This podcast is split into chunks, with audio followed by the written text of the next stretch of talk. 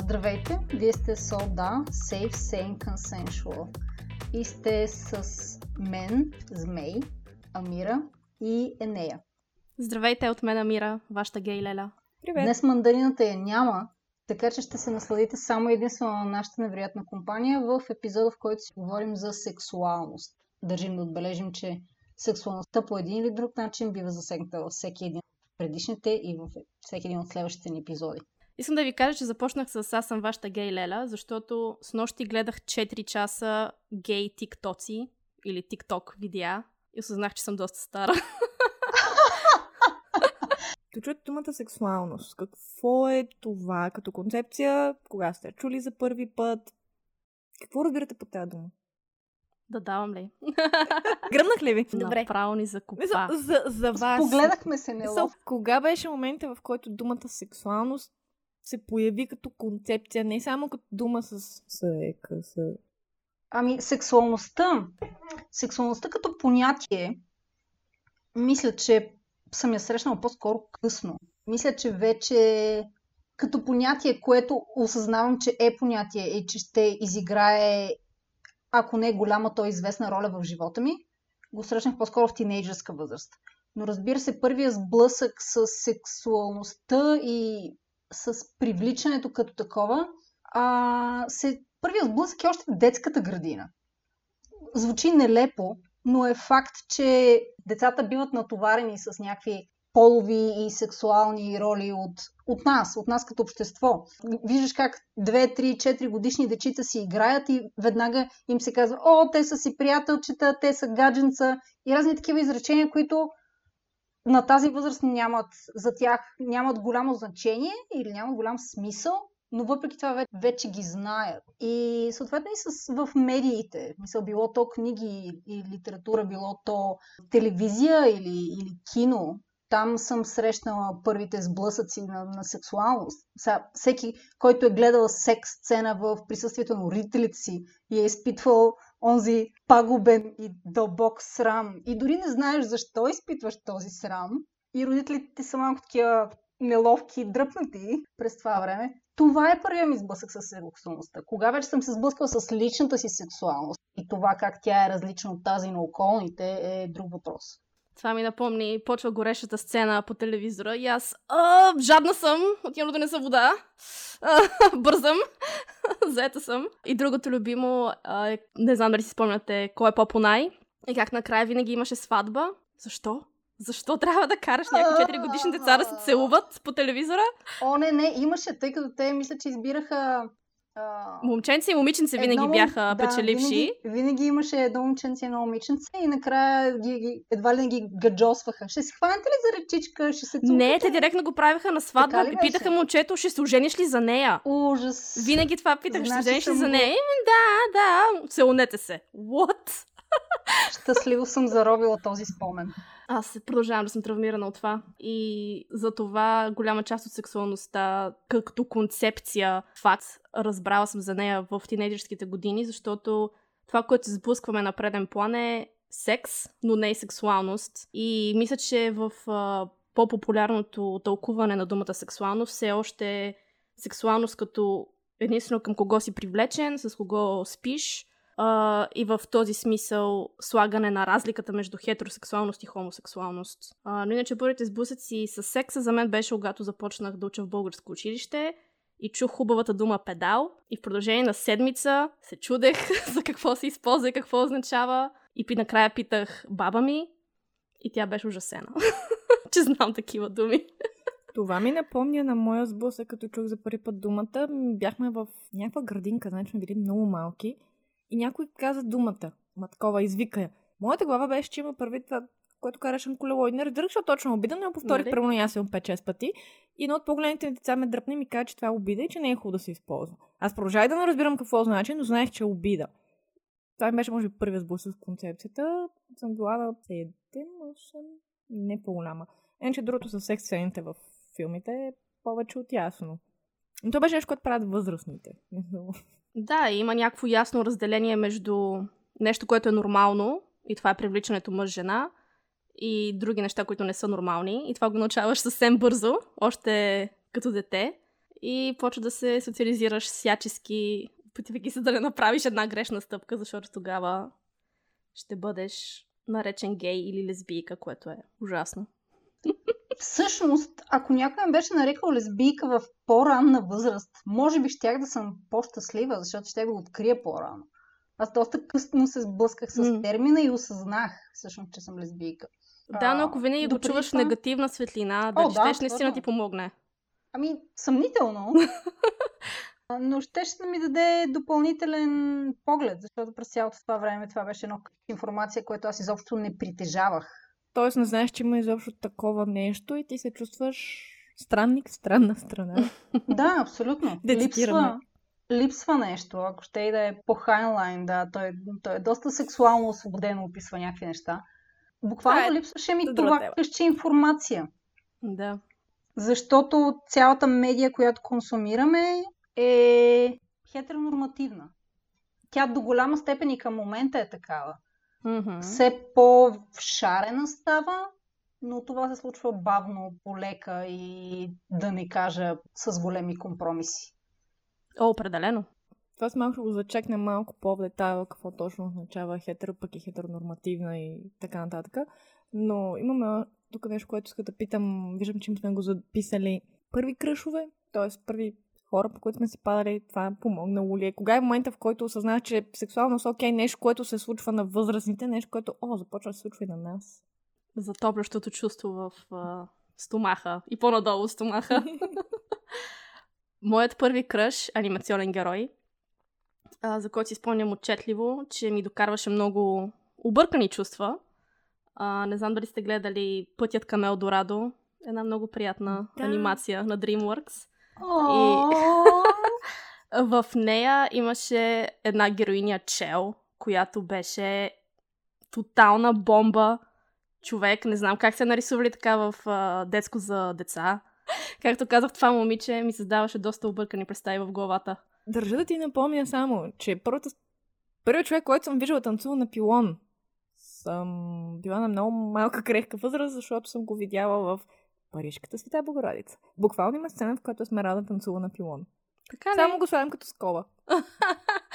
Това не си го спомням. То е нещо типа на 3 секунди сцена, но въпросът е, че всички правила на изкуството.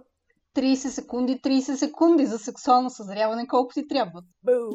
Да, верно е, Айде, 30 секунди са достатъчни. за, за, за сексуално съзряване може би не, но за сексуално осъзнаване Или объркване в някой случай. Добре, а в такъв случай първи кръж човек. Антропоморфна персонификация. Истината е, че аз нямам абсолютно никакъв спомен. Осъзнавам, че до голяма степен това е благодарение на факта, че съм прекарала тинейджерските си години силно депресирана. И просто нямам спомен от тези години. Буквално ми се сливат цялото ми тинейджерство. За мен кръшовете се появяват в момента, в който вече знаех, че съм гей. Тоест, когато вече беше осъзнато и бях наясно поне до някаква степен защо изпитвам чувствата, които изпитвам. Докато преди това или не се е случвало, което по-скоро ме съмнява, или просто нямам абсолютно никакъв спомен за това. Орландо Блум брои ли се? Броим Е, брои се как да не се брои. Орландо Блум ми беше много голям кръж. Както и Кейт Бекинсел, но само и специфично в ролята на, не помня как се казваше, в един треторазряден филм Ван Хелзинг. А, трудоразряден. Е, че не е ли? а, и след това вече кръшовете. Аз всъщност доста рано почнах да имам гаджета. Естествено, кол- колкото и сериозно може да имаш гаджета в а, четвърти клас. А, но си имах така ст- стабилна серия от гаджета момчета, имам предвид. От четвърти клас нататък. Кога се появиха гаджета момичета, ако не е тайна? О, доста по-късно. Е, нея ти. Кое от двете? А, кръшовете ти, да. Кое А, от двете? кръшовете. Кажи си, поред. Честно казвам, кръж в класическия смисъл на думата много, много трудно ми се появи идеята да си падам по персонаж, еле пък по, възрастни.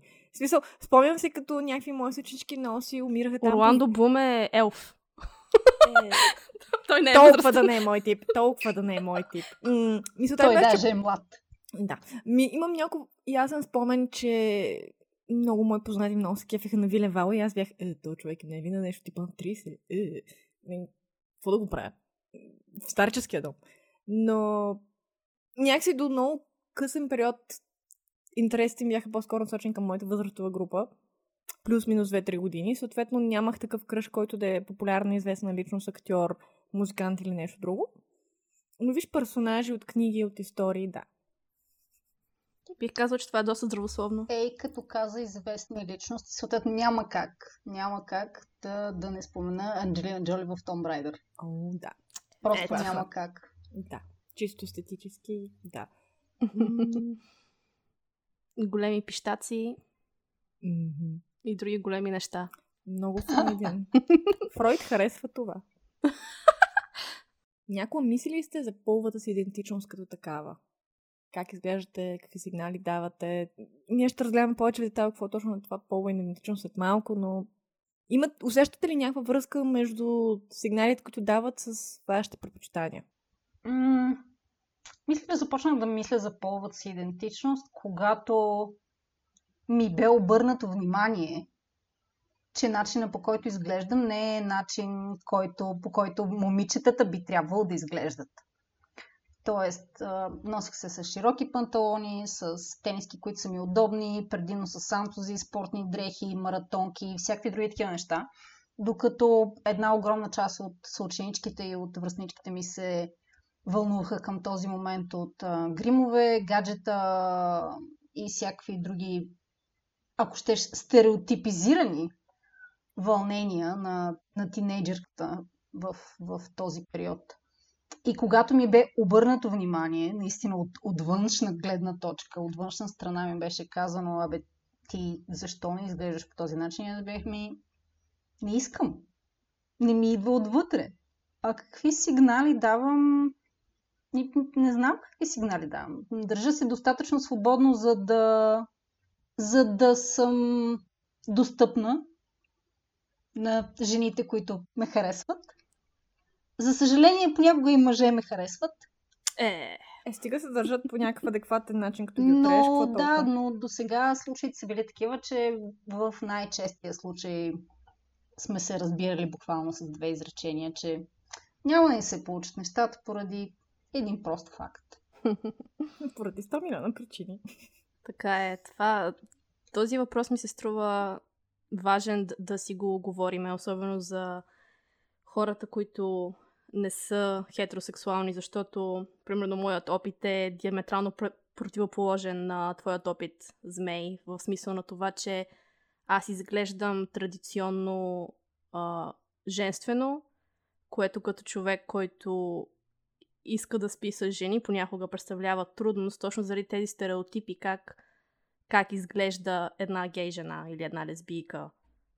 И реално това как изглежда може съвсем да не се вписва представите на някого за жена от друга страна, защото носа дънки и рокли с кецове, но това мисля, че идва само да покаже, че се опитваме да се сложим в някакви супер тесни рамки, когато полът е много повече от това как изглеждаш. Да.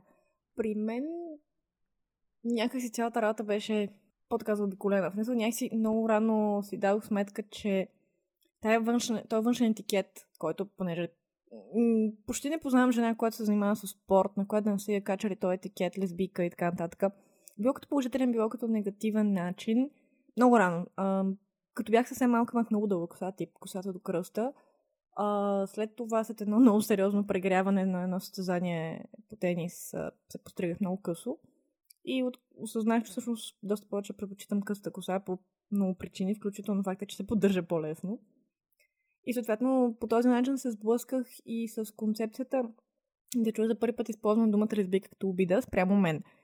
И това беше момента, в който се замислих какво всъщност точно е това. Още имах някаква що го да е ясна представа, но не бях много наясно и сега нека се запознах.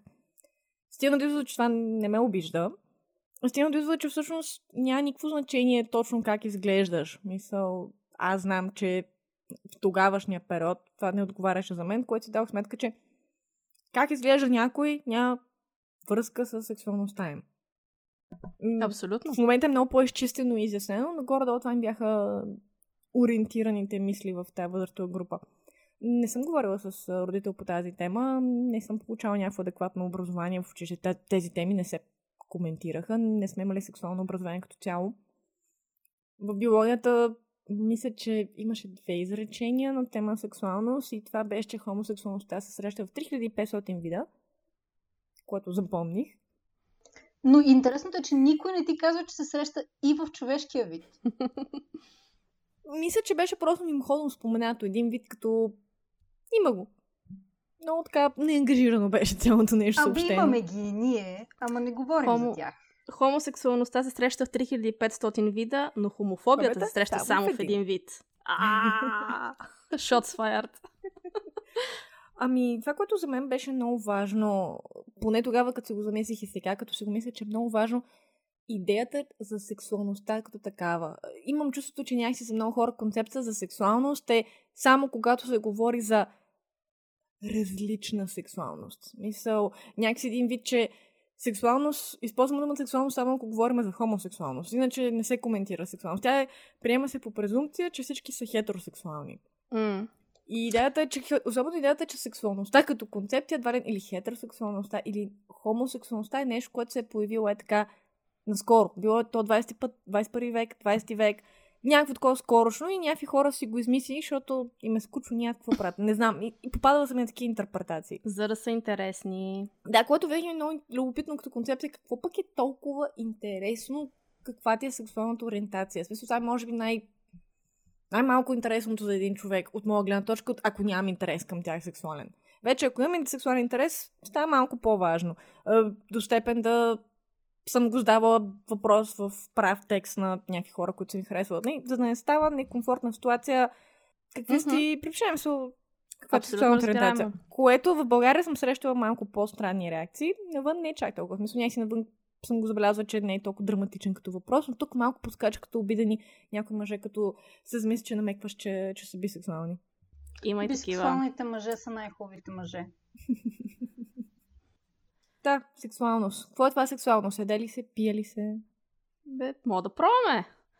Сексуалността е буквално с най-прости думи означава към кого сме привлечени, с кого искаме да правим секс. Когато най-често говорим за сексуалност, имаме а, предвид сексуална ориентация, факт.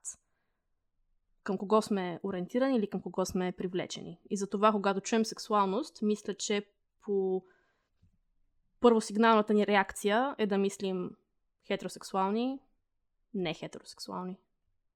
В някаква много рязка бинарност. Да, ако не си ябълка, си банан. Малко или повече. А, романтичната любов, сексуалната любов, платоничната любов, всички тези концепции, те не са нови. И всъщност имаме запазени истории от най-дълбока древност за всякакви романтични отношения между мъже, между жени, между повече от двама човека. И те са се запазили, защото то винаги е било част от нас. Да изпитваме емоция, да изпитваме близост, да търсиме близост. Има една много хубава, има един много приятен цитат, който съм го сложила в днешната тема най-отгоре. Сексуали... Сексуалността не е с кого правиш секс, или колко, колко често го правиш, което малко си противоречим от преди маничко. Сексуалността е за твоите сексуални чувства, мисли, привличания и поведение спрямо другите хора и себе си. И може да намираш другите хора за физически, сексуално или емоционално привлекателни. Всички тези неща са част от твоята сексуалност. Както и асексуалността, тъй като това също е, също е нещо, което трябва да споменем. Има хора, които не са сексуални. Сексуалността е навсякъде около нас, по начина по който всеки вид интимност е някаква проява на сексуалност. За мен даже понятието не е толкова... Не съм толкова хомосексуална, колкото съм хомоемоционална. За мен е много по-лесно да изграждам връзки с жени, било то приятелски връзки, професионални връзки и почти всякакъв друг вид. За мен е много по-лесно, по-приятно, по-удобно, по-освобождаващо да отида при лекар специалист жена, Тоест, всяка една моя лекарка, когато съм имала възможност, е била жена. И това също е изражение на моята сексуалност. Разбирам те. Тоест, за да обобщим, можем ли да кажем, че няма две абсолютни противоположни крайности и от едната страна е хетеросексуалност, от другата страна е хомосексуалност. И сексуалността не е избор между А и Б. Сексуалността е спектър. Огромен, mm-hmm. огромен спектър. И за това в епизода казваме да си носим компас. Дъга от възможности. Добре, поговорихме си за сексуалност. Общите Дадохме дефиниция какво е сексуалност. А, споменахме, че хетеросексуалността не е оригиналното и нормалното и това, от което тръгваме. Под нормално ние разбираме масово. И нещо, което е много, много, много важно да запомним е, че... Любопитен факт. Нормално идва от думата норма, което е всъщност... Закон. Нормата за масата. Да. А, та, така, това, което се опитам да кажа е, че представата ни за нормалност идва от това колко хора практикуват даденото нещо или колко е популярно, колко го чували. Ние като наследници на тази 2000-летия култура, която е игнорирала, потискала, отхвърляла, отричала човешката сексуалност като нещо, което може да бъде с друга цел, освен за възпроизводство, не знаем даже как изглежда проявата на сексуалността като такава, независимо каква е. И това става много ясно в момента, в който започва да се замисляме и да задаваме въпроси. Защото горе от 18 век сексуалността като такава някакси никой не се е замислил по този категоричен начин. Uh, думата хетеросексуалност се появява хиляда, около 1860 година. Не ме карате да ви кажа кой точно беше автора. Ще има в бележките за епизода. И това е ново като концепция. До този момент сексуалността е сексуалност, хората си хора, по-скоро има поведение, но няма сексуалност. Тоест един вид сексуалността е нещо неуточнено, нещо недефинирано, поне в западното общество. Тоест, можем ли да кажем, че кодификацията на хетеросексуалност и хомосексуалност са използвани от науката, за да могат да се, да се сложат в някакви а, кутийки, така да се каже, определени поведения, Абсолютно. да стане по-ясно и по-лесно Абсолютно. за хората да, да категоризират да. други хора. Да, да, всъщност до голяма степен тези кодификации се появят с появата на средната класа, което вече малко отиваме в част по социология. По социология, но буквално нуждата от изграждане на бариери, на летвина. Ние сме тук, те са там. Се появява някъде в 18-19 век. И концепцията хетеросексуалност задълбочено анализирана се споменава за първи път 1901 година като ненормално или перверзно влечение към противоположния пол. Ах, тези преверници. Което буквално, в момента звучи много абсурдно, но под, като се казвам, че някой хетеросексуален, не се има предвид, че той или тя има интерес към мъже или жени. Не, те си има предвид, че има твърде много интерес към мъже и жени. Това не е приемливо и не е нормално. Чак 34-та година, 1934 година, хетеросексуален и хетеросексуално се превръща в синоним на стандартно. И защо и как сексуалността е демонизирана, осложнена и объркана, това е предмет на хиляди статии, анализи, дискусии, на цели специалности, но не малка част от това объркване, както казах, и от потискането и от незнанието на, на незапознатостта с темата. Един от любимите ми примери в тази сфера е конкретно Фройд – за когото сексуалността не е нещо естествено. Хетеросексуалността е нещо, до което ти ставаш, ти постигаш. И това е нещо, което но те израства да бъде хетеросексуален. Тоест, хетеросексуалността се е наложила като термин, по начина по който в България джендър се наложи като термин. За мен, което е интересно, че е хубаво да се дискутира, е, че сексуалността като част от едно работещото здравословно общество и култура е много популярна в много от общностите, които предхождат те наречената западна цивилизация. Както казах, бил Китай, Шумер, Япония. Разбира се, всяка от тези култури си има собствените предубеждения, табута, идеи, но в немалко, об... в немалко култури са запазени символи и истории и легенди за хора, които са имали емоционални и романтични сексуални връзки, но това, което ни вречи до някаква степен да знаем за тях е буквалното пренаписване на историята, в смисъл, че като немалка, немалка част от историята имаме египетски фараон, който е в романтична връзка с друг мъж, кой, който се облича в женски дрехи, който е изобразяван по същия начин, както и са изобразявани жени. И в продължение на, може би, почти 100 години, при, ако се прочитат текстове академично този период, те са описани като много добри приятели. И не са само те, не, не, не е изолиран случай.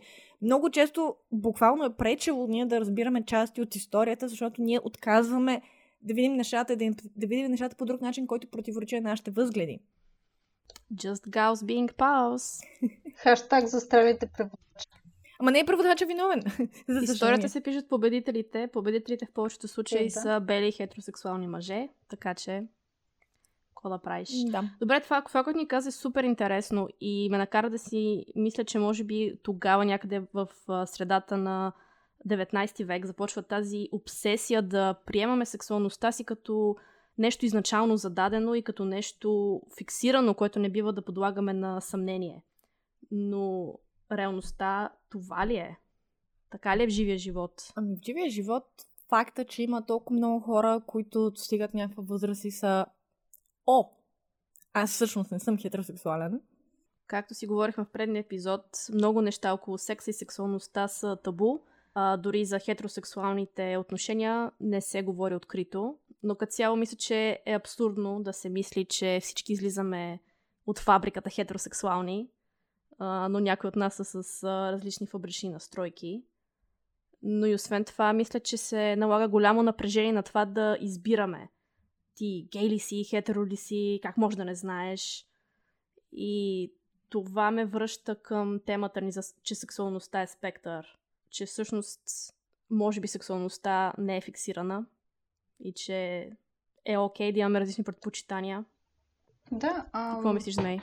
Обществото те кара да се самоопределиш по някакъв начин. Буквално те принуждава да намериш етикета, който пасва на теб без значение дали ти пасва напълно или не. Обществото има нужда да ти сложи някакъв етикет. Дали си гей, дали си лесбийка, дали си транс или, или изобщо си в а, стандартната група, хетеросексуален.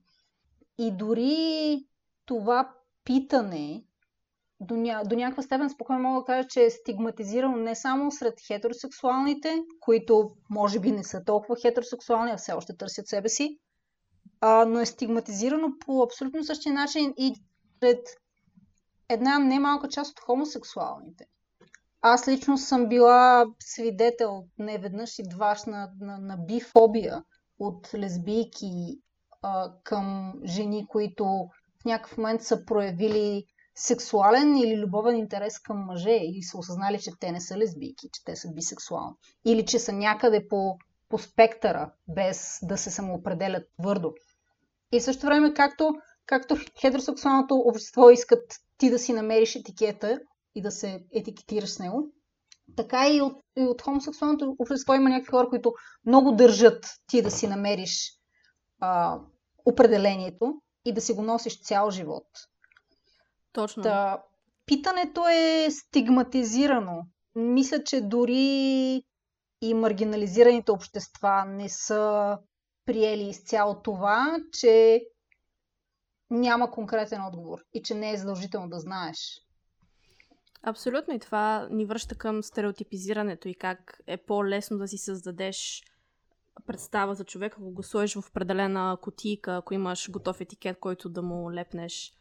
Ам, и за съжаление бифобията или стигмата към бисексуални хора е факт в ЛГБТ и обществото и като цяло бисексуалните и мъже и жени са подложени на супер голямо напрежение. Ама избери или харесваш момчета, или харесваш момичета, или пък трябва да е точно 50 на 50% привличането ти към половете. А, или пък другата крайност, че бисексуални хора не съществуват и го правят, примерно, бисексуалните жени го правят просто за внимание. А Ама пък... то е фаза. То е фаза, естествено. А пък бисексуалните мъже са просто гейове, които не искат да си признаят. Въпреки, че реално бисексуалните мъже са третирани по-негативно от гейовете, като се замислиш. Така че каква ти е офертата, ти да твърдиш, че... хора и мъже и жени са третирани по-зле от лесбийки или гейове в ЛГБТ и обществото. Точно, затова казвам, каква ти е офертата, ти да твърдиш, че си нещо, което ти носи по-голяма стигма. Както пред няколко дни имах една такава дискусия, че бисексуалните хора са нарциси, нарцисисти, защото искат внимание от всички. Mm. И аз така попитах, а и това е лошо, защото... Или не дай си Боже, бисексуален човек да, да остане във връзка за цял живот, да се ожени, примерно, за, за човек от същоположния пол. Край, низвергнат, вече не е бисексуален. Точно. Ти си хетеро сега. Край. Това е някаква интерпретация на One Drop Rule, I guess.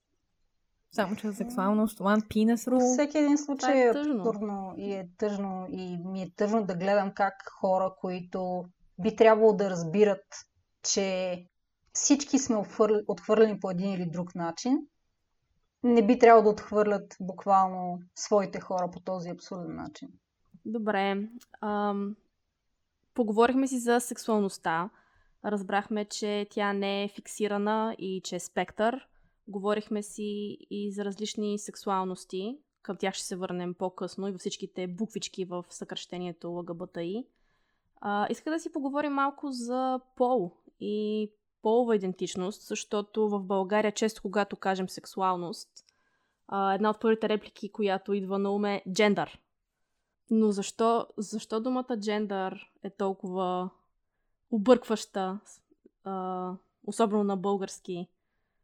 Липсва ли, липсват ли ни някакви думи? Означава ли нещо различно от пола, как, такъв какъвто За мен е страх от незнание. разбиран? За мен е страх от не... и незнание и всяко нещо, което не знаем, ние се плашим от него. Това е чисто психологически. Непознатото ни плаши. А джендър всъщност означава какво?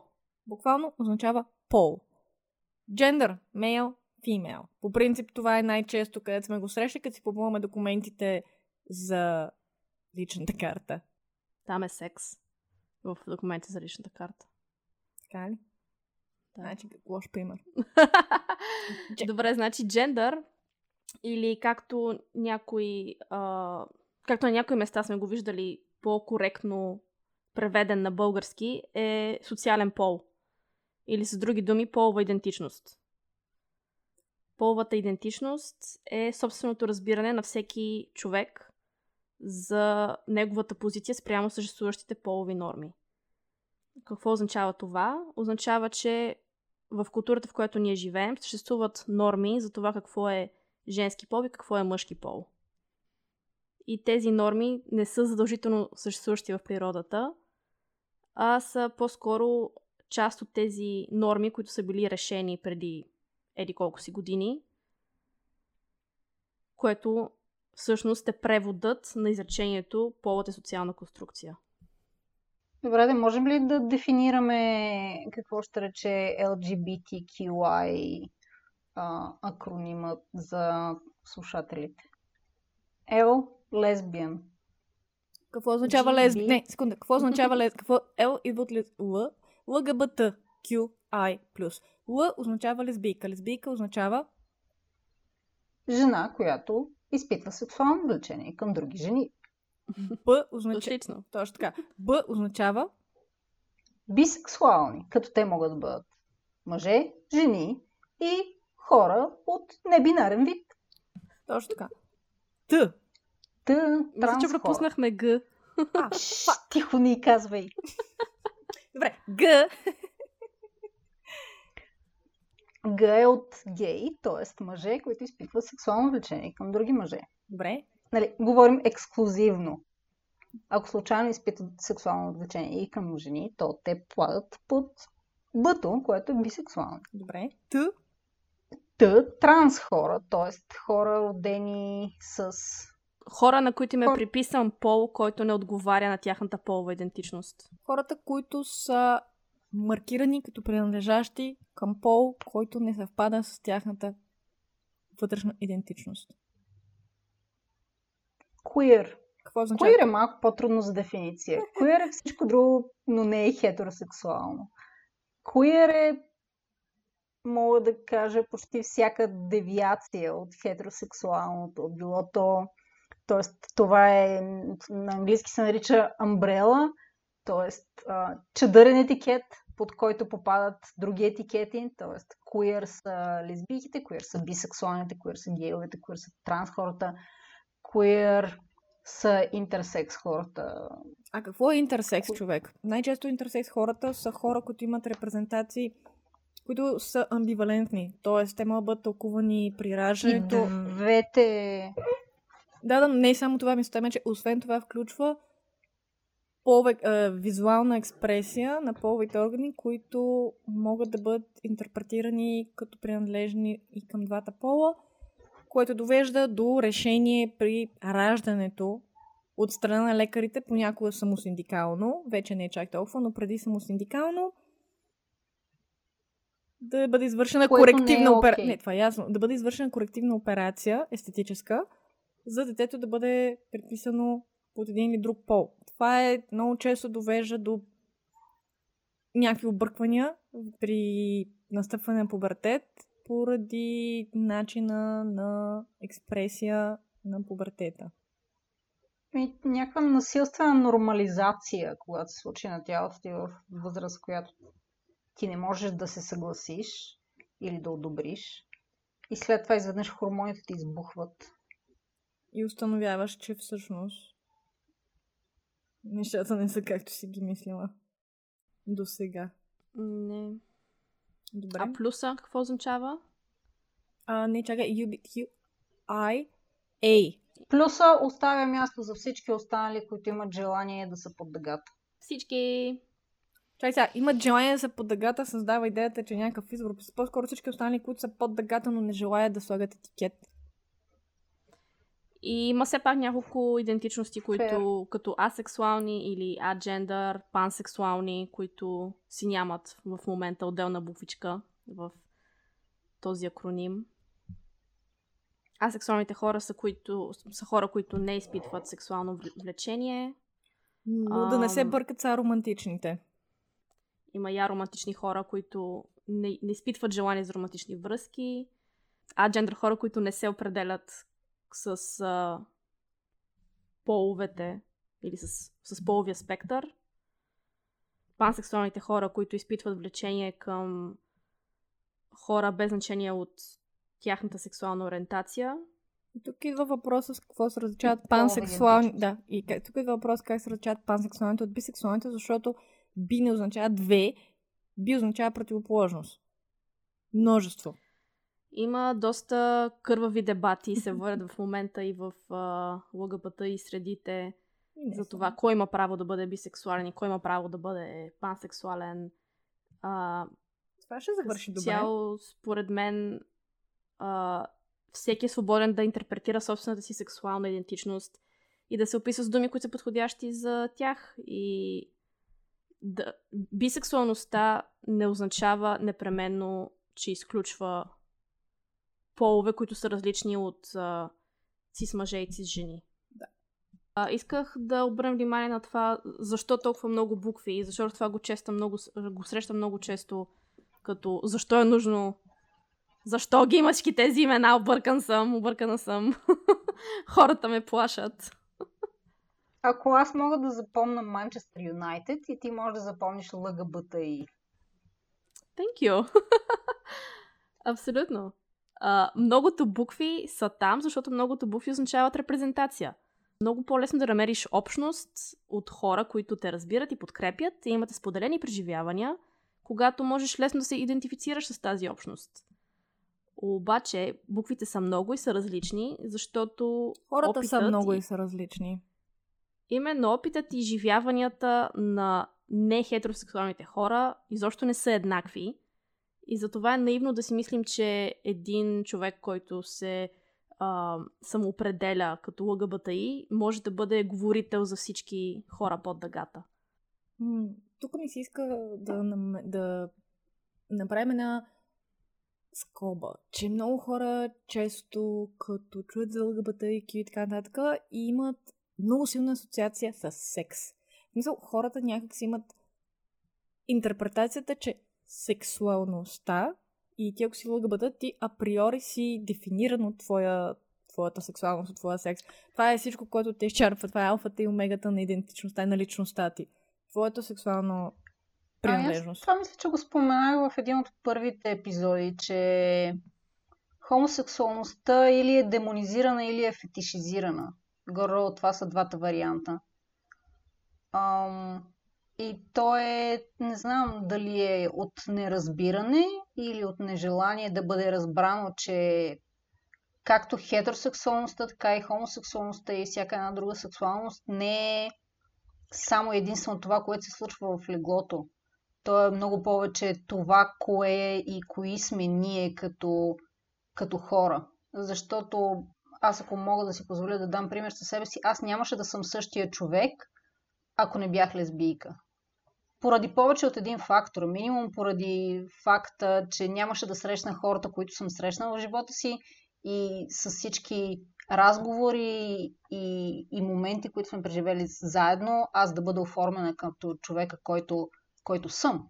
И по същия начин и всички хетеросексуални приятели биват оформени до някаква степен от своята хетеросексуалност. Това е много интересна забележка, защото аз пък съм си мислила и съм стигла до абсолютно противоположния извод. До голяма степен не смятам, че живота ми и отношенията ми с хората щеше да бъде кой знае колко по-различен. Като разбира се, тук с се направи на огромна скоба, защото това е изцяло хипотетично, понеже аз съм абсолютно ясно, че хетеросексуалните и хомосексуалните хора, пък и не само, са третирани напълно различно и а, възприемани обществото по различен начин на база сексуалността. И съответно, напълно е възможно общности и интереси да, да съм била третирана по-негативно, отколкото съм третирана защото съм хетеросексуална. Но... Ами... Не мисля, че става въпрос само за дали си третирана негативно не, или, да, положително. Не, Има много да. неща, които Просто зависит от социалния кръг, в който се намираш. Примерно аз лично мисля, че ако от малка имах много приятели около себе си, които са ЛГБТИ, щях да имам съвсем различни виждания за много неща, отколкото да ги намирам във възраст 23-4+. Да, щях да се радикализирам на 13, не на 23. Абсолютно. Но не е толкова отхвърлянето, макар че лично е, а, защото до някаква степен хората, които не се самоопределят като хетеросексуални, по един или друг начин, а, осъзнато или неосъзнато, търсят това, което на английски се нарича found family. Mm-hmm. Семейство извън семейството. Защото ти имаш нужда от тази принадлежност, имаш нужда да принадлежиш към хора, които те разбират и които не те отхвърлят на база на това, че си различен които ще разберат проблемите ти, търсенията ти и начина по който ти съществуваш в ежедневието си, начин, който дори близките ти, въпреки че те обичат и че те разбират в положителния случай или в отрицателния случай, може дори да си напълно изцяло отхвърлен от семейството и от близките си. Но дори и те да те обичат и да те разбират, те не те разбират напълно. Та да кажа, че не случайно има гей тикток видеа Просто защото дори и хумора, и който често е роден от споделената травма, е специфичен и си има някои неща, които, както ти каза, Змей, а, хора, които не са минали през това нещо, няма как да те разберат или, или те, те те разбират, но то е защото, примерно, го виждаме това в а, медии, филми и поп култура. Да, когато в преден епизод се пошегуваш, че аз съм класическа лесбийка или на английски термин е U-Haul lesbian, ами веднага се разсмя. Ами веднага разбра шегата, която аз съм направила и тя е, че влюбвам се и на втората седмица сме се нанесли една с, с, с новата ми приятелка. Но в същото време съм твърдо убедена, че една голяма част от нашите слушатели не са разбрали шегата. Е, сега и за това вече беше е... добре, че ги добави в транскрипцията. Ето сега вече ще могат и ще знаят. Ние зачекнахме колко голяма част от темата е важна и особено зачекнахме защо толкова голяма част от сексуалността при хората, които не са хетеросексуални, е, включва объркване, защото репрезентацията е важна. И ми направи преди много силно време, преди време ми направи много силно впечатление. А, беше някакъв, някакво меме в интернет. Ако, е нет, ако няма да е Netflix шоу, ако няма излишен лъгбата персонаж, измислен без причина. И отдолу коментар беше не е нужно да има причина, за да има лъгбата персонаж в една история. Не е нужно да имаш причина, за да съществува персонаж. По същия начин, по който в реалния свят не е нужно да има причина, за да съществуваш. Ти не трябва да покреш някакъв списък с изисквания, за да може да се позволи и да ти се одобри и да ти бъде признато съществуването. Теб те има, независимо от личните предпочитания на околните. И това няма да се промени. въпреки, че са правени нали, сега ще погледнем малко по по-негативно и по-мрачно нещата, но правени са безкрайно много опити да бъдат унищожавани и убивани хора, които попадат извън тази дихотомия, като се започне от нацистска Германия, защото след освобождаването на евреите от Айошвиц, държа да спомена нещо, което е важно и което повечето хора едва ли го знаят и две са го чали в учебника по история, много хора, които са били в концлагери, в които са предоминантно лъгбата хора, са оставени там. Освобождаването не е включвало от тях. А, и до ден днешен все още е напълно законно да подлагаш непълнолетни деца на тъй наречената шокова терапия. И това е буквално мъчения сток. За справка, не подлагаме на, на подобно нещо изнасилвачи, серийни убийци, хора, които вредят на околните, но подлагаме на това деца. Защото родителите им смятат, че това е правилното за тях, защото така им го казва религията или общността или нещо друго. И не е случайно, че в лъгъбата общността, пък и не само там, немалък процент от тинейджерите страдат от депресия, страдат от всякакви други подобни проблеми, защото това е една негативна среда, която ги тормози постоянно. Била в семейната среда, била в училищната среда.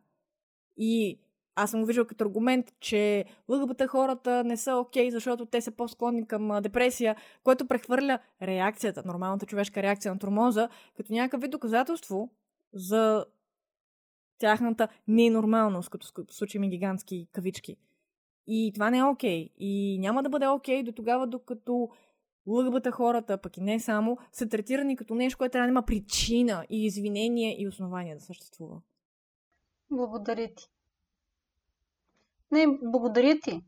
А, не мисля, че осъзнаваш колко е ценно за някой, който не е хетеросексуален, да чуе от някой, който до голяма степен се самоопределя като хетеросексуален, че, че живота му има, има същото значение.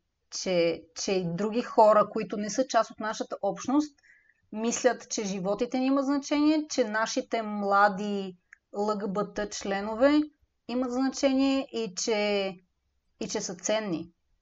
И че не са а, лесно заменими, ако щеш. Имаме нужда от, от защитници, които не са хомосексуални. Хетеросъмишленици. На български да. така ли се превежда allies? Ами... Превежда се съюзници. Съюзници. Okay. съюзници. Аз предпочитам самишленици. Самишленици, да, самишленици ми харесват. Искам да кажа нещо ти, като спомена, че една немалка част от нехетеросексуалните младежи и девойки, небинарни деца а, са депресирани. Нещо да спомена. Не е задължително те да са депресирани, защото биват тормозени, било то в училищна среда или в семейна среда или в, така да се каже, приятелска среда а, но е до някаква степен и това, че липсва, че лъгбата и хората биват представени по един определен начин към момента в а, всякакви видове медии. Какво имаш предвид? Имам, имам предвид, че често, дори когато подобен персонаж съществува в а, визуална медия, била тя филм или, или сериал, нерядко този персонаж бива убит или измъчван или ам, има, има я тази, тази тропа. Kill all the gays. Kill all the Не, gays. kill all your е- gays. Kill all your gays. Kill, kill All Your Gays е, е, е нещо, което съществува и което ако гугълнете ще установите, че вероятно сте гледали десетки, ако не и стотици филми, в които единственият ЛГБТИ персонаж умира по някакъв начин, като доста често умира по доста насилствен начин. М. И специално в моето тинейджерство, голяма част от филмите, в които имаше някаква лъгбата и репрезентация, те бяха именно драматични. Хората, в които аз можех да се припозная, бяха хората, които умираха на екрана пред мен.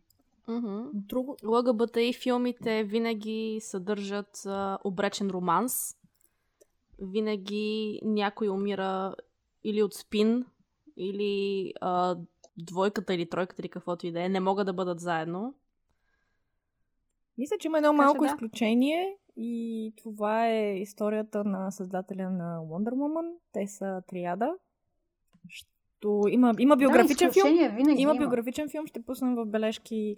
А, казахме, че основната репрезентация на ЛГБТ, която все още е стандарта стереотипа, включително Карол, която излезе преди 5-3 години, включително The Danish Girl, което продължава да ме дразни факта, че беше свободно съчинение на тема история, би, биографията на човек, за когото знаем биографично, че жена жена му е била абсолютно, жена е била абсолютно неясно, а, че жена е транс.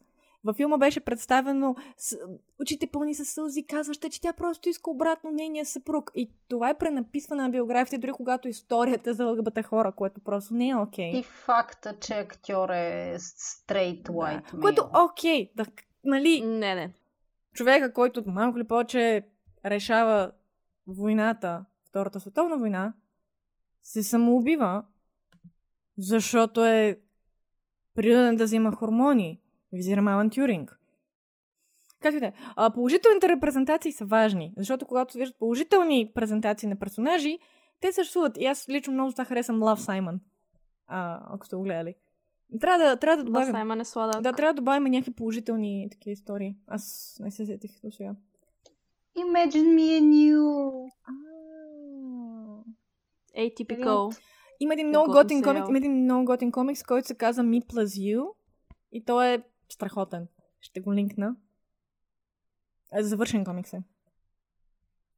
На тази тема ще се размажем от uh, recommendations О, да. за филми. Добре, третата ни точка. Защо има прайд? Много искам първо да кажа какво означава думата Pride. Защото хората масово смятат, че това е просто превод на гордост. И то до някъде е. Само, че както вече споменах, през цялото време си говорим за намерено семейство. Прайд всъщност е... Прайдът като такъв е всъщност прайд лъвове. Семейство лъвове. Това е твоето но- новонамерено семейство. И това е, в допълнение, нещо, от което се гордееш. Гордееш се с това, че си тук, че си оцелял и че продължаваш да подобряваш света за тези като теб, които идват след теб. Но прайд означава семейство. Благодаря си, че го каза. Мисля, че не е много популярен факт това. Извън гордост като превод. Разбира се, затова, затова и хетеросексуалният прайд много държи да е. Ама защо се гордеете от това, че сте геи? И ние, се, и ние сега да се гордеем ли от това, че, сте, че сме хетеросексуални? Гордейте се, бе, хора! Гордейте се! Абсолютно. Само, че се гордейте, когато вашето лично собствено семейство започне да ви отхвърля и ви се наложи да намерите ново. Тогава се гордейте. Гордейте се, без да ограничавате правата на другите хора да се гордеят. Е моят хот тейк. Да. Прайда исторически има супер много неща, които са изтрити от историята или прикрити и ние си поговорихме и за тях. Неща, които не се преподават, които няма как да научим от а, училище. И е факт, че ЛГБТ и хората винаги сме живели в различни нива на видимост и невидимост. И а, историята на борбата ни за права и политическа емансипация е дълга и наситена както с много победи, така и за съжаление с много загуби. И това е едно от нещата, които Прайда рефлектира. Прайда като събитие ни помага да си припомним, че сме валидни, че сме тук и че сме заедно. Но също ни припомня, че работата ни далеч не е свършила, защото както и в България, така и в а, глобален план, много хора продължават да. Много хора продължаваме да нямаме равни права с а, хора, които са хетеросексуални. И в този смисъл прайдът е празник, но и политическо заявление. Mm-hmm. А първия прайд е бил бунт. Stonewall Riots. Абсолютно. Протестите на Stonewall, които буквално тръгват от съпротива срещу полицейско насилие. И е хубаво, че точно тази година си го припомняме, защото Да. тази година, още в началото, преди да се случат всички а, тези сблъсъци с полицията, които случват в толкова много държави, стана ясно, че Прайд няма да има поради реални здравословни причини, с което съм съгласна. Мгм.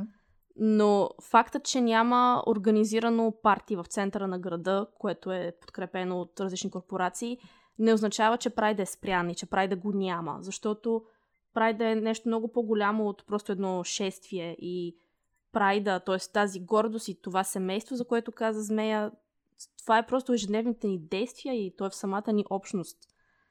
Така че това, че няма парти, не означава, че Прайда е канцелиран. И го няма. Абсолютно.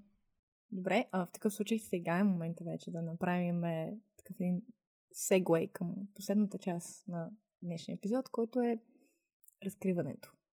Малко ли повече, когато си хетеросексуален, нямаш точно разкриване отвъд имам си гадже или имам някой, който харесвам и е момче. Не се замисляш много, много, дали да го споменеш, някакси очаква се, нормално е. Никой не се замисля. Докато не е съвсем точно така, защото при при този въпрос някакси май по с повече обмислене сякаш, повече замислене на кого споделяш тази информация. Някакси от лично не, хем е по-лично, хем е по-малко лично. По-лично е, защото не го, не го споделяш със всеки, но е по-малко лично, защото при хетеросексуалните някакси обявленията им всички да знаят, докато при лъгбата хората сякаш го много по-интимно. Да, защото в много случаи не се чувстваш в безопасност да разкриеш каква И да споделиш. е сексуалната ти ориентация.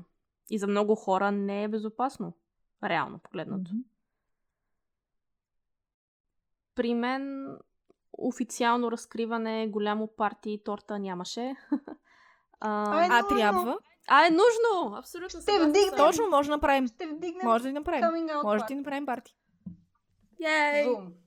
А, раз, разкриването ми, така нареченото на български, за мен самата ми отне ужасно дълго време аз самата да осъзная, а, че съм част от ЛГБТИ и да разбера своята сексуалност за мен реално беше голямото разкриване.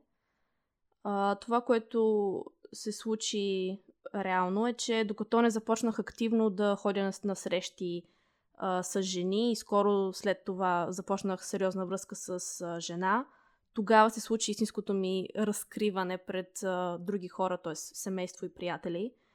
За мен беше важно да кажа на най-близките в семейството ми и на приятелите ми това, че съм бисексуална. А, за щастие, семейството ми прие сравнително бързо и много положително това. А, и, и ме подкрепят, и винаги са ме подкрепяли. А, а за по-широкият кръг от хора, може би просто от социални мрежи са разбрали или от неща, които. Тоест, начина по който презентирам себе си в социални мрежи, в работна среда, за щастие, живея и работя в страна, която е сравнително про- прогресивна, когато става въпрос за хомосексуални връзки. Никога не съм била дискриминирана в работата си тук заради сексуалността си, за което съм изключително привилегирована. Но има, когато си бисексуален човек, а, който всъщност въжи за всякакви и и за всички ЛГБТИ хора, че има едно а, състояние на перманентно разкриване. Тоест ти винаги, когато се запознаваш с нови хора, трябва да си помислиш сега кога трябва да кажа на този човек, как да го кажа, мога ли да хинтна към това по някакъв начин, т.е. да, да хвърля въдицата. И като Процес цяло... на разкриване не спира. Точно, да. То, то е някакъв процес, който ти винаги един вид мислиш за него. Никога не е аз се разкрих и, и това съм аз. Край, приключва се. Никога, никога повече не е нещо да го споменавам. Никога няма да говоря повече за това. Реално не е така. В моя случай, аз в ранна тинейджерска възраст всъщност съм заявявала фалшива хетеросексуалност, тъй като усещах някакви напрежения да заявя, че, че си имам гадже, че изобщо нещо в този смисъл в живота ми е наред. Така че си измислих едно, едно а, гадже. Казваше се Емил, беше тъмнокос и тъмноок. Все още си падам по тъмнокоси и тъмнооки, за щастие само по жени. разкриването пред семейството ми мина окей, okay, предполагам. А, всъщност казах на майка ми и преди това и сестра ми знаеше. А, приеха го с някакви условности в началото, с неразбиране, с задаване на въпроси, но след това нещата се оталожиха, разбират ме, обичат ме и ме подкрепят. Познавали са почти всяка една от приятелките ми, поне в сериозните ми връзки. Пред приятели разкриванията са минавали по, по различни начини, в зависимост от това какъв период са ме хващали и какви точно приятели са ми били. Случвало се някой да ни дойде на гости там, където съм живела с приятелката си и да видят, че спалнята е само една, да ме питат къде е списък квартирантката ми и аз да им кажа, ами в същото легло и оттам нататък да ги оставят да си вадят изводите.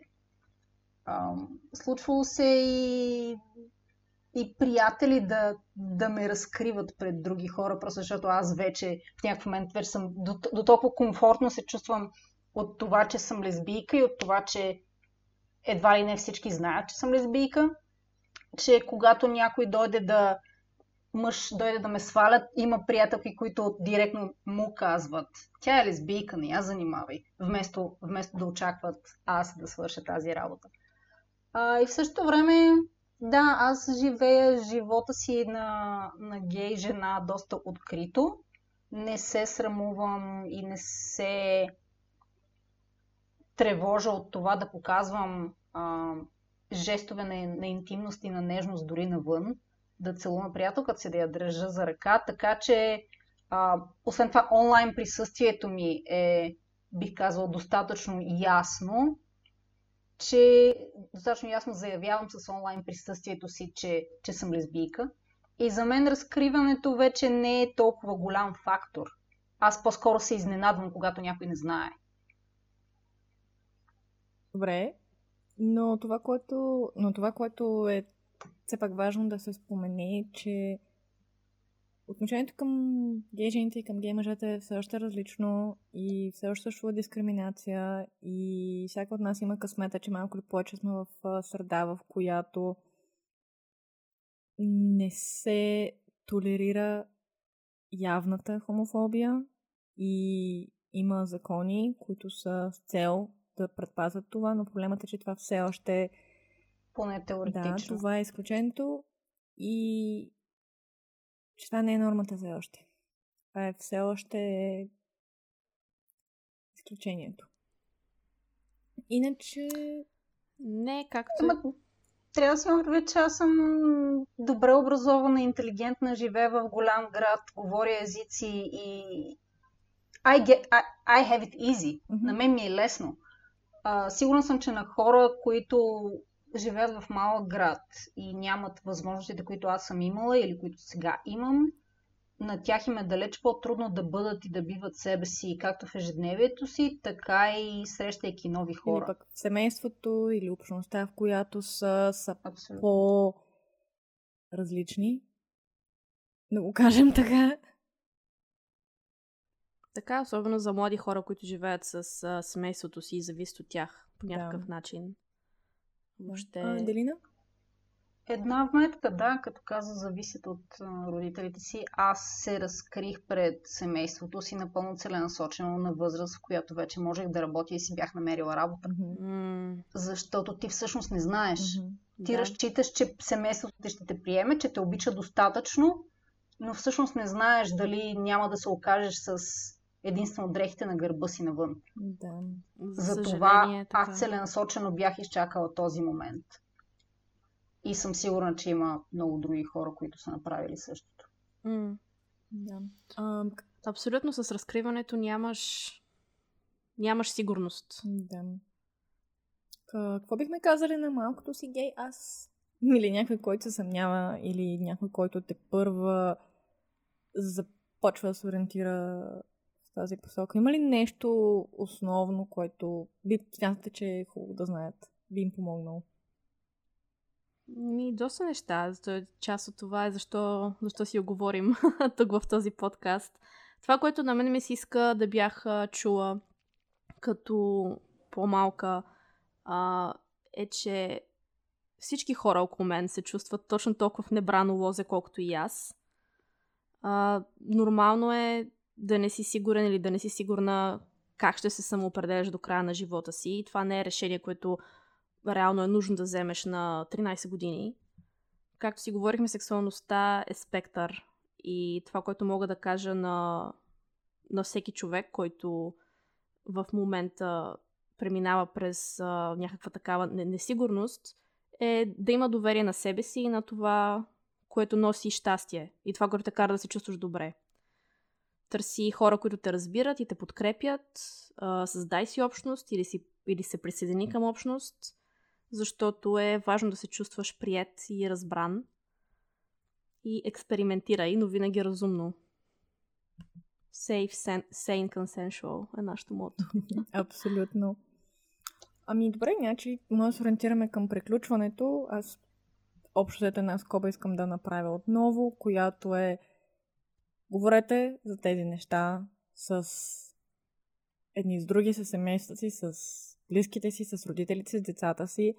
Защото колкото по-рано тия разговори минат, толкова по-малко вероятно е сблъсъка на всички тези хора с тази тема е да бъде с непълна, неточна, невярна информация и мисрепрезентация и мисинформация. Това, че знаеш, че нещо съществува, не, няма да те направи или няма да те промени.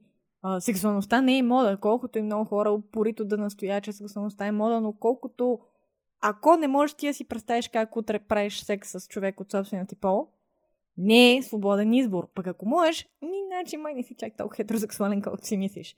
Но това е хубаво да, да се обмисли. И когато се говори, когато се виждат, когато се чуват тези неща като репрезентация, независимо дали е медия, или е филм, или е сериал, или е музика, това няма да направи някого гей повече или по-малко, отколкото нали, ако гледаме филми, в които има хетеросексуални хора, не ни правят повече хетеросексуални, отколкото по-малко хетеросексуални. То не е... Те да работеше така. Не работи така. Иначе, Ако беше толкова лесно. да.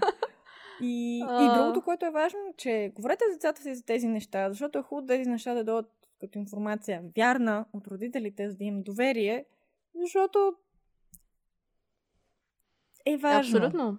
Бъдете добри родители на децата си. И а, ако си мислите, че гей правата или, или ЛГБТ и проблемите не ви засягат, реално ви зас- зас- засягат всеки човек, защото никой не знае Част от едно общество сме. децата му Не, част от едно общество. какви ще бъдат. освен Част това. едно общество е не нужно, буквално не е нужно да бъдеш родител на ЛГБТ деца, за да се замислиш, о, не, аз всъщност, пука ми всъщност как се държим към ЛГБТ хората. О, абсолютно. Това беше просто екстремен пример, Да. който дадох. Но Да. реално, да, всеки, всеки човек, без значение каква е сексуалната му ориентация, трябва да бъде ЛГБТ и самишленик. Или хубаво е да бъде ЛГБТ самишленик. Най-малкото, защото отново хората сме хора, няма оговорки. Не си 30% Окей. човек или а, човек и 4 осми. Хората са хора. Не са... Аз съм змей. Ами, За змейските да, права. Точно така. Сега. Твърдо змейски права сега. Да. Да ги полюспите. Добре. Иска да добавя, че се се надявам хората, които ни слушат, като видят заглавието сексуалност, да не подминат автоматично този епизод и да си мислят, че тези неща, които ги говориме, не ги засягат. И в същото време се надявам да сме казали неща, които са, накар... са ви накарали да помислите. В, в крайна сметка, една част от това да си добър ЛГБТ и самишеник е да, е да слушаш хората около себе си, които са минали и минават през тези неща и да разбереш, че има различен опит от твоя, но че той е също толкова валиден и че не прави другите хора по-малко важни или значими. Ако мога да си позволя само две изречения, обичайте хората около себе си, без значение от тяхната сексуалност. Аз все пак обичам и хетеросексуалните си приятели. Те не са виновни, че са хетеросексуални. И ако мога да направя една стъпка назад и да се върна към какво бих казала на, на своето минало аз или на, на хомосексуалната младеж днес, които смятам, че имат нужда да чуят нещо. И това е... Нещата се оправят ден по ден. Оцелей днес, оцелей утре, нещата ще бъдат наред. Някой ден ще бъдеш свободен да бъдеш себе си напълно изцяло. Това е от мен. И никога, ако мога, ако мога да добавя, никога не си сам или сама. Винаги има хора, които са преминали през това под една или друга форма и ти пожелавам винаги да има някой да ти подаде ръка и на свой ред ти да бъдеш този някой един ден. Не сте сами. Не сте сами. Добре. Това беше епизода за днес. Бележките на епизода ще са достъпни на сайта. Източниците, които сме използвали в епизода, ще бъдат, както винаги, с транскрипцията в блога. Самия, блог, самия епизод ще бъде достъпен в всички места, на които може да слушате подкасти, като започна SoundCloud, Spotify. Нашите препоръки от към сериали, филми, музика ще бъдат, както винаги, достъпни. Отвор... Нашите... Нашата почта е отворена за въпроси, препоръки и разбира се идеи, както и за всичко, което не сме сетили да споменем. Хубава седмица и до скоро! Чао от мен, Нея! Чао, чао! Чао от мен, с мен!